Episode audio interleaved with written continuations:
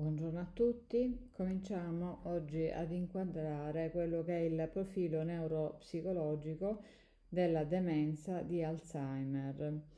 Il, bisogna operare intanto una distinzione tra le funzioni strumentali e le funzioni di controllo il, eh, perché la compromissione cognitiva del paziente con una demenza di Alzheimer non solo è caratterizzata da deficit che con, colpiscono entrambe queste funzioni, ma in alcuni casi i disturbi attribuibili al mancato funzionamento delle funzioni strumentali possono essere in realtà riconducibili ad un disturbo primario delle funzioni di controllo. Dunque per funzioni strumentali noi dovremo, intenderemo quegli aspetti specifici dell'attività cognitiva, cioè sono il linguaggio, le plassie,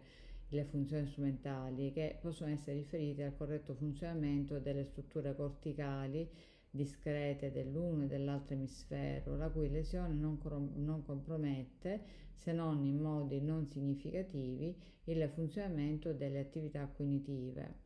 Invece le funzioni eh, di controllo in neuropsicologia per funzioni di controllo si intendono quelle componenti del sistema cognitivo come l'attenzione, l'intelligenza, che avrebbero un compito ordinatore sulle altre attività cerebrali. Nell'ambito di questa dicotomia, il, ad esempio, c'è un forte dibattito tra i vari autori perché la collocazione della memoria non sarebbe poi così certa perché c'è, c'è, chi vorrebbe metterla tra le funzioni strumentali, c'è chi la vorrebbe mettere tra le funzioni di controllo. Il, ehm, parleremo naturalmente della possibilità che alcuni aspetti del deficit immunestico del soggetto affetto da Alzheimer sono riconducibili non solo ad un disturbo primario della funzione strumentale, ma anche a un deficit delle funzioni di controllo, in particolare dei processi attentivi.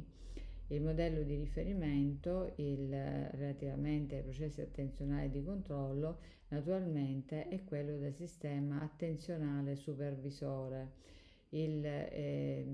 ricordate che abbiamo ampiamente parlato della memoria, abbiamo parlato di eh, tanti questi mh, eh, modelli diciamo, interpretativi dal punto di vista neuropsicologico che dobbiamo tenere presente quando il, continuiamo a parlare delle, altre, delle alterazioni, soprattutto della memoria del soggetto affetto da Alzheimer. Vi saluto e chiudo per il momento questa, il, ehm, questa sessione che riprenderemo. Grazie e buongiorno a tutti.